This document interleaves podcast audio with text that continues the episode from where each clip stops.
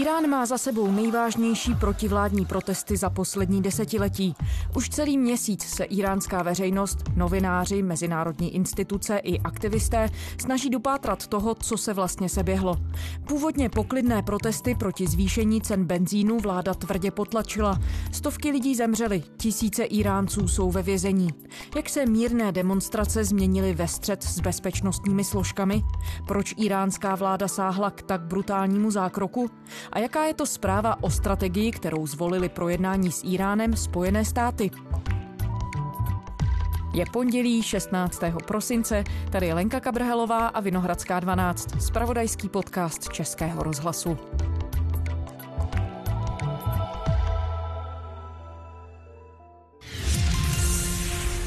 OSN vyzvalo iránskou vládu k respektování svobody projevu a k obnovení internetového spojení. Reaguje tak na rozsáhlé protesty, které zemí otřásly po zdražení pohoných hmot. Iran is warning security forces may act against protesters angry about a sharp rise in gas prices. At least one person was killed. Víc než 100 obětí mají několika denní protesty v Iránu. Skutečný počet ale může být mnohem vyšší, tvrdí to lidskoprávní organizace Amnesty International. Do demonstrantů podle ní pálili ostřelovači ze střech domů a v jednom případě i z vrtulníku. One person contacted me from one of the poor suburbs of Tehran and he described it to us as a war zone. V Iránu byly smrtící nepokoje, asi nejsilnější nepokoje posledních 40 let, jako nejvíc lidé byli zabití vládou. Golnás Esfandiary je spravodajkou Rádia Svobodná Evropa. 15. vláda oznámila, že se zdraží benzín. A to oznámili v pátek večer před 12, kdy mysleli, že všechny lidi spí a nebudou si to všimnout, protože věděli, že to je senzitivní rozhodnutí, že lidé budou se zlobit. A já si pamatuju, já jsem byla na Twitter a také jsem dostala zprávy od Iránu a všechny, to je pravda, to je pravda. A pak druhý den přes den začali lidé jít do ulice, zastavili auta aby protestovali proti tomu.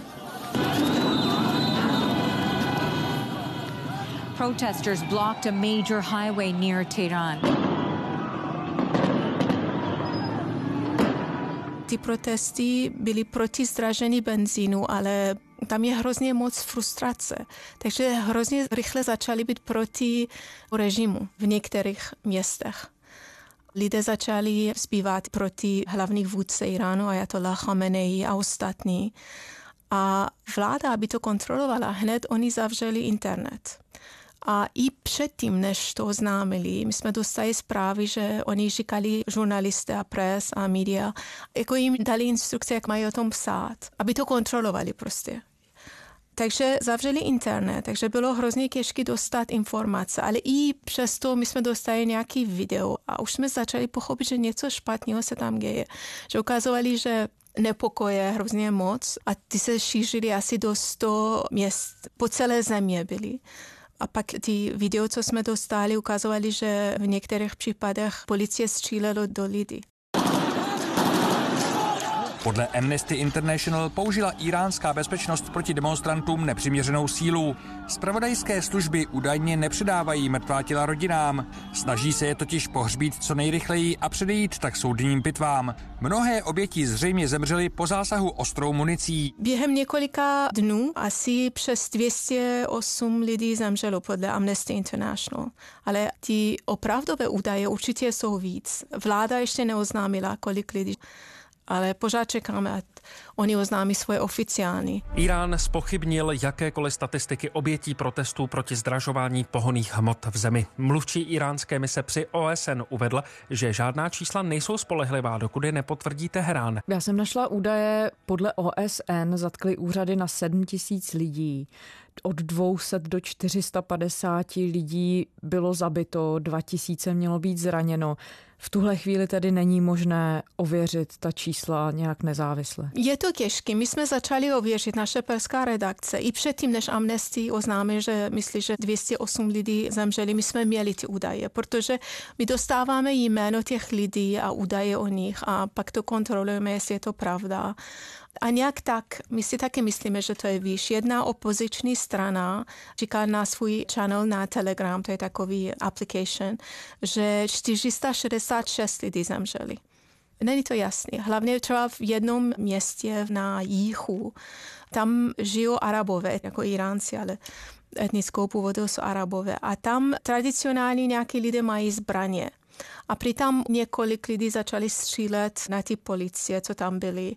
Pak utekli tam někde ve přírodě a oni je obklíčili a začali střílet do ně. A tam určitě minimum se říká, že 20 lidí zemřeli, až víc, až 40. Takže ty protesty začaly v podstatě jako poklidné, mírné protesty. Nicméně potom vláda vlastně vypnula internet, takže my nevíme, co se v nějakou fázi dělo. Až zpětně se to dozvídáme z těch videí. Víme, co se stalo, že se ty protesty převrátily v to, že začaly být násilné? Jak jsem říkala, je tam hrozně moc frustrace je hrozně špatná ekonomická situace a ty lidé, co šli do ulice, ty jsou většinou z nižších vrstev společnosti. Ty nejsou jako takový ty elitní intelektuálové nebo středních vrstev, jak jsme viděli v roce 2009. Ty byli většinou intelektuálové a chtěli jiné, měli jiné požadavky. Oni demonstrovali proti výsledku volby. Mysleli, že tam byly manipulace. On Thursday, for the first time in 11 days, opposition supporters took to the streets again in Tehran to protest the election results. Staronový iránský prezident Mahmud Ahmadinejad složil před parlamentem slavnostní přísahu. Do druhého funkčního období vstupuje na základě černových voleb. Policie v obavách před dalšími protesty obsadila centrum metropole. Poražení kandidáti a jejich příznivci totiž stále odmítají Ahmadinejadovo vítězství uznat. Ale tentokrát ne. Ty jsou lidé, co si myslí, že nemají co ztratit hrozně mladí, nemají práce. Nejnovější nepokoje probíhaly hlavně v městech a čtvrtích, kde žijí dělnické rodiny s nízkými příjmy. Šlo tak o protesty voličů tradičně loajálních současné vládě. Mnoho demonstrantů svůj hněv obracelo proti nejvyššímu duchovnímu vůdci Ajatoláhovi Alímu Chameneimu, který zásah bezpečnostních složek nazval oprávněnou odpovědí na spiknutí iránských nepřátel doma i v zahraničí. Oni všichni říkali, že tím, že se zdraží benzín, že všechno jiný bude ještě dražší. I teď lidé nemají na to, aby koupili. A jeden z důvodů, možná jeden z hlavních důvodů jsou americké sankce. Spojené státy zavedly další sankce proti Iránu, týkají se sektoru stavebnictví a materiálů využitelných v jaderném a raketovém programu. Takže je to kvůli tomu a vláda je nenechala, aby ty lidé protestovali a došlo k střetnutí. Můžete podrobněji možná popsat, proč je to tak klíčový moment zrovna zdražení pohoných hmot, zdražení benzínu? Protože zdražení benzínu působí, že všechno ostatní bude dražší. Lidé třeba, když protestovali jeden věc, co tam křičeli, říkali, že chudí budou ještě chudší. A je to pravda. I když vláda pak říkala, že ne, my to budeme se snažit kontrolovat, aby ostatní věci, jídlo a nájem třeba, aby nebylo dražší. Ale už jsou zprávy o tom, jak všechno je 10-20% dražší. A v Iránu kvůli ty sankce a také korupce a ty různé problémy, vyjdete do obchodu, třeba dneska koupíte to je příklad, jo, koupíte chleba třeba za 10 korun, jdete zítra a už je to 12 korun. A pak máte plat třeba, já nevím, 2000 korun. Takže je to hrozný. Je to hrozný pro ty lidé. Oni už si cítí, že nemohou, prostě nemohou dál. Jedný noviny měl interview s jednou paní starší a říkala, že některé lidé utočili na nějaký obchod. A ona říkala, že já jsem tam šla a já nejsem taková, já nekradu, jo. Ale bohužel my jsme už měsíc nejedli rýže, tak já jsem ukradla jednu rýže tam abychom jedli. Je mi špatně z toho, ale nemám jiné řešení. Co mám dělat? Takže je takových lidí hodně. A je to velký challenge pro ten systém.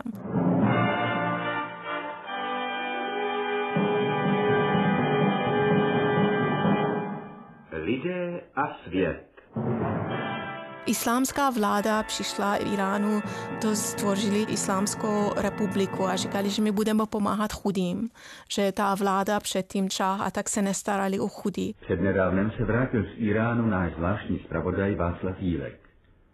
Byl v Iránu přítomen z rodu nového státního zřízení vyhlášení Iránské islámské republiky. V průběhu svého pobytu v Iránu jsem měl možnost se přesvědčit, že revoluční události v Iránu mají skutečně lidové, národní, demokratické a především výrazně protiimperialistické zaměření. A tak ti chudí se vzpouží proti tomu systému. Takže je to velice vážná situace. Ti lidé, co demonstrovali, nebylo jich tolik. Třeba v roce 2009 miliony lidí byli v ulicích. Tak ne. Vláda říkala 200 tisíc na celé země, asi bylo trochu víc. Třeba já jsem mluvila s lidmi v Teheránu a jiných velkých městech a ti z těch bohatších čtvrtí a tak říkají, že tam se nic neděli. Oni ani nevěděli. Ale v chudších vrstvích jo, ty se vzbouřili, ty byli v ulici, protože už oni si že nemohou dál, neví, jak dál prostě. No a v tuhle chvíli Jaká řešení se tedy otevírají před vládou, protože se zdá, že oni zvolili ten postup velice tvrdý. Co se bude dít dál? To nikdo přesně neví. Vláda doufá, že bude mít z toho víc peněz, protože vláda je tak má problémy, ten celý systém, kvůli ty sankce. Tam je embargo, oni nemohou prodávat ropu, a ropa je strašně důležitá pro Irán. Oni měli nejvíc peněz, nebo 40% budžetu z ropy. A teď je to čím dál keši prodávat ropu. Nebo nemohou přes banky posílat peníze do Iránu, z Iránu. Je to hrozný problémy. Budou muset jednat s Amerikou. Oni říkají, že dokud jsou sankce, my nebudeme. Ale takhle se nedá pokračovat. Hlavně tak jsme viděli, že mohou zase být takové ty protesty. Vláda, oni to umí potlačit sílou. Ale to neznamená, že to končí, neznamená, že lidé tak jsou spokojení. Ta frustrace je pořád tam. Spojené státy ode dneška obnovily další sankce proti Iránu. Americká vláda tak pokračuje v kurzu nastaveném poté, co prezident Donald Trump oznámil vystoupení USA z jaderné dohody s Iránem. Podle amerického ministra zahraničí Mikea Pompea budou teď americké sankce zaměřené na Irán nejtvrdší v historii. Donald Trump, když zaváděl ty sankce, to bylo v reakci na to, že se stáhnula Amerika z dohody o zastavení jaderného programu, což byla dohoda, na které se pracovalo dlouhé roky, podepsala se v roce 2015 a vlastně poté, co Donald Trump přišel do Bílého domu, tak Spojené státy okamžitě od ní ustoupily s tím, že ji chtějí přejednat. A cílem těch sankcí má být právě donutit tedy Irán přijít k jednacímu stolu. Takže z hlediska Spojených států znamená tohle nějaké jako znamení o úspěchu té jejich strategie? Američtí lídři nebo představitelé říkají, že ano, že jejich politika je úspěšná. Ale když se podíváme, jestli cíl té sankce a jejich politiky maximum pressure, jak oni to nazývají, je, aby změnili Irán, aby změnili ten režim, tak to ne vůbec. Ten režim je víc agresivní. Ano, lidé protestovali a hodně expertů si myslí, že to je neoficiální cíl těch sankcí. Aby lidé se zbožili proti režimu a to se bojí Irán. A možná jeden z důvodů, proč tak tvrdě zasáhli a hned to bylo to, protože oni taky říkali, že si myslí, že Amerika, Saudská Arábie, Izraela tak měli v tom roli. Ono dokonce jeden z představitelů Spojených států, který je odpovědný za diplomatické vztahy s Iránem, se vyjádřil velice pozitivně ohledně těch protestů, což není úplně běžné. Jaká to tedy vlastně je zpráva o té americké strategii? Je to přesně tak. Brian Hook, který má Irán ve starosti, on říkal v jednom interview, že my jsme rádi, že si protestovali. Což je to hrozně neobvyklý něco takového říct. Hlavně že tolik lidí zemřeli. We have been able to get into the hands of the Iranian people circumvention tools that allow them to communicate with each other a proto Irán pak říká, že ano, vidíte, oni chtějí tam dělat režim change, chtějí změnit režimu. A ty lidé, co protestovali, některé byli spojeni s Amerikou a oni nebyli normální lidé, jak oni to říkají. Je to možné, že tam byli několik takových, my nevíme, protože iránská vláda není transparentní. Ale podle toho, co my víme, většinou lidé, co tam byli, jenom oni chtějí mít normální život, chtějí žít v pohodě, nechtějí se trápit každý den a tak ale je to vypadá tak, že neoficiálně to je jeden z cílů americké sankce, americký tlak na Irán. V podstatě ve stejnou chvíli nebo lehce později, kdy začínají vycházet najevo všechny tyhle informace o tom, co se dělo v Iránu v uplynulých týdnech, přišla další docela zásadní věc a sice propuštění zadržovaného studenta ze Spojených států. Irán ho propustil minulý víkend. Co k tomu režim přimělo? Souvisí to nějak? Já si myslím, že Irán už dávno, oni říkali, že jsou schopní jednat s Amerikou o ty američany, které zadrží v Iránu, je jich asi tak šest. A Amerika asi nechtěla jednat. Třeba New Yorker psal článek a tam bylo, že ten Brian Hook, že vůbec nechtěl. Myslel, že se nemá jednat s Irán. Jsou v americké vládě představitele, kteří si myslí, že nemá cenu jednat s Iránem. Ale já si myslím, že Irán je pod tlakem, také chce vyjednat. Ale iránští představitelé říkají, že dokud jsou sankce, my nebudeme. Irán je, už několikrát to ukazovali, že oni chtějí dělat diplomacie s Amerikou, ale diplomacie je give and take. Oni chtějí něco dát a něco dostat.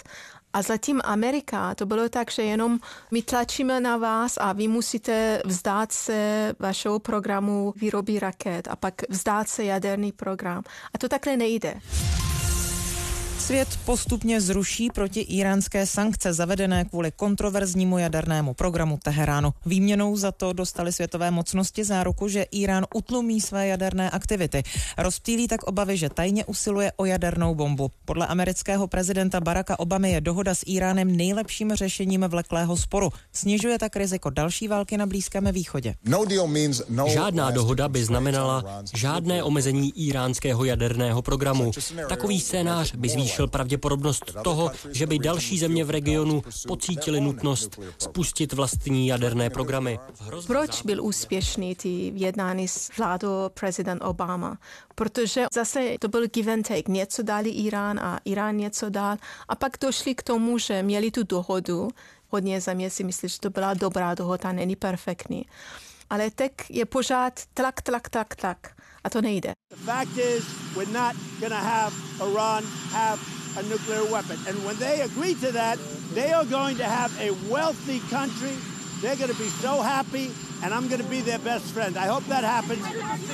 I hope that happens, but it may not. Ale tak je to dobrá zpráva, že vyměnili ty vězně toho amerického studenta a pak jeden iránský akademik významný, který byl začen v Americe. Spojené státy a Irán si vyměnili po jednom zajatci. Na svobodu se dostal student historie z univerzity v Princetonu Shi Ue Wang, kterého v Iránu odsoudili před dvěma lety k dlouhému vězení za špionáž.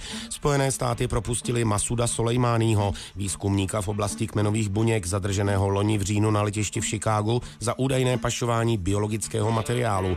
Výměnu podle agentury Reuters v Curychu zprostředkovala švýcarská vláda. Takže se to dá brát jako jistý náznak toho, že alespoň nějaká komunikace nebo výměna diplomatická může proběhnout? Doufejme, doufejme, že to tak bude, protože jinak jako tlak, tlak, tlak a co dál. Ohrožující chování iránského režimu nebude tolerováno. Napsal na Twitter americký minister zahraničí Mike Pompeo v souvislosti se sobotními útoky na saudsko-arabská ropná zařízení, ze kterých Washington obvinuje Irán, zúraznil, že Spojené státy stojí při Saudské Arábii a podporují její právo na sebeobranu pak se dostanete k války, pak je konflikt. A to ani Amerika, ani prezident Trump nechce mít konflikt s Iránem. A Irán nechce určitě v žádném případě. A jestli tam bude konflikt, všichni budou mít problémy, všichni ty země tam, nikdo nechce konflikt. On je Irán i pod velkým regionálním tlakem. Můžete popsat vlastně, jak v tuhle chvíli ta situace vypadá? Irán je pod tlakem samozřejmě Izrael a pod tlakem Saudská Arábie. Všechny ty země tlačí na Irán. Irán jeden z důvodů, že si myslí, že potřebuje mít jaderný program, že si cítí, že je v oblasti, kde jsou nepřátelé Saudské Arábie, pak země, co mají dobré vztahy s Amerikou. Víte, já jsem původem z Iránu, já jsem žila tam třeba v době války s Irákem a tam všichni země byly proti Iránu. Irán byl úplně izolovaný, jenom Syrie pomohlo Irán a proto tak mají dobré vztahy. Takže Irán nechce mít zase takové situace. A Irán asi cítí, že Amerika spolupracuje s Izraelem, s Saudské Arábie a proti Iránu. Když mluvíte se svými příbuznými nebo známými v Iránu, jakým způsobem oni vám líčí svůj život, nebo to, v jaké situaci musí žít vlastně na pozadí tady těch velkých událostí a nějakých mezistátních jednání, která ale v konečném efektu ovlivňují skutečně denní život těch lidí? Já si myslím, že někteří lidé už si ani moc nezajímají. Život je tak těžký, že musíte vydělat a také se snažit mít docela dobrý život. Už tolik se nestaráte. Někdo jo, závisí. Samozřejmě ti intelektuále tak hrozně se zajímají, o tom píšou a chtějí vědět, co se děje. A pak je takový situace, že oni už ztratili náděje. Protože když se podepsalo ta jaderná dohoda, všechny lidé si myslí, že to znamená lepší budoucnost. Iránci v Teheránu se radují z dohody o nukleárním programu své země. Tu uzavřeli světové mocnosti s Iránem ve Vídni. Irán omezí nukleární program výměnou za zmírnění sankcí ze strany Spojených států, Evropské unie a OSN. Iránští lidé, oni chtějí být část toho světa, oni chtějí mít lepší vztahy se světem, hlavně s Amerikou. Irán je jediná země v té oblasti, kde Amerika je hrozně populární. A já jsem mluvila s jedním disidentem a jednou mi říkal, víš, co má dělat Amerika? A mi říkal, co? Otevřít ambasádu v Iránu. A to bude ostuda pro iránský systém, protože tam budou lidé čekat a všechny chtějí odejít z té země. Může v tomhle směru něco udělat Evropská unie? Evropské státy se snaží, Francie hlavně. Prezident Macron se snažil, aby Irán, aby prezident Trump a Rouhani se domluvili, aby byla nějaká dohoda. Zatím to nebylo moc úspěšný. Uvidíme. Evropa taky se snaží, aby ta dohoda nebyla úplně zničena tak zavedli systém Instex, aby mohli dělat nějaké obchody s Iránu. Německo, Francie a Velká Británie založili zvláštní společnost pro obchodování s Iránem. Jmenuje se Instex a podle severoněmeckého rozhlasu má vytvořit obchodní bránu a zmírnit tak sankce, které na Irán uvalily Spojené státy. Společnost bude sídlit v Paříži a povede ji bankéř z Frankfurtu. Další země Evropské unie se údajně mohou k projektu připojit. Ale Irán chce víc a proto Irán také začal tlačit na Evropu tím, že už nedodržuje všechny svoje závazky podle té dohody. Irán postupně přestává plnit podmínky té dohody, aby tlačil ty evropské státy, které to podepsali, aby nějak mohli tlačit na Ameriku, aby ty sankce dali pryč a aby mohli pak se dohodnout. Víte, Amerika i se snažila jednat s Severní Koreou. Severokorejský vůdce Kim Jong-un by se ještě letos opět mohl sejít s Donaldem Trumpem. Na základě zjištění jeho korejské tajné služby o tom informovali tamní poslanci.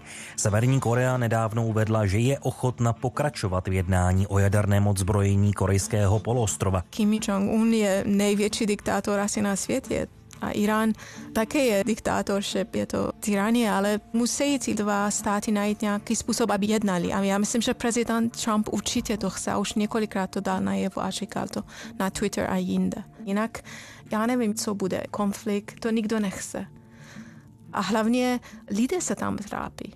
Jo, jestli cílem je tlačit na tu vládu, určitě ano, ale nemůžeme zapomenout, že lidé, normální lidé, kteří ani nejsou pro vládu, jsou proti vládě. Ta vláda nemá tolik podporu v Iránu. Já jsem tam vyrostla a vždycky lidé se mi ptali, jestli hodně lidí to podporuje. Ne, to nebylo tak. Každý rok jsme slyšeli, říkali, jo, příští rok ty mulaové už tady nebudou. A pořád jsou tam. a lidé se trápí a my odejdeme. Existuje nějaké riziko, že tímhle vším, jak jsme se o tom bavili, by mohl ten režim Mulahu naopak posílit? Hodně expertů si to myslí. Tam jsou různé frakce, jsou reformisté, pak jsou ti víc jako hardlineři a tak. A tak oni jsou hrozně sjednocení. A je to složitější, aby byly tam reformy, i když v tom systému je hrozně těžký mít reformy. Bývalý prezident Khatami se snažil a nebyl úspěšný. Ta konstituce je tak a ten systém je tak, že všechno moc má ten hlavní vůdce a pak ty instituce jsou pod něm a oni jsou hrozně silní. A ty reformisté, ty, co chtějí změnu, nemají moc sílu. Ale tím tlakem se víc sjednocuje a to není dobrý. Takže ten efekt může být úplně opačný. Přesně tak. Irán je určitě více agresivní. Irán říká, že ne, ale útočil na tankery v Hormuzském průvodu. Ano, přesně tak. A také to asi byl Irán, jak útočil na ty saudské ropní instalace. I když zase to samozřejmě říkají, to jsme nebyli my, ale hodně lidi si myslí, že ano, a to je reakce na ta politika maximum pressure. Kulnas Esfandery, zpravodajka Rádio Svobodná Evropa. Děkujeme. Děkuji.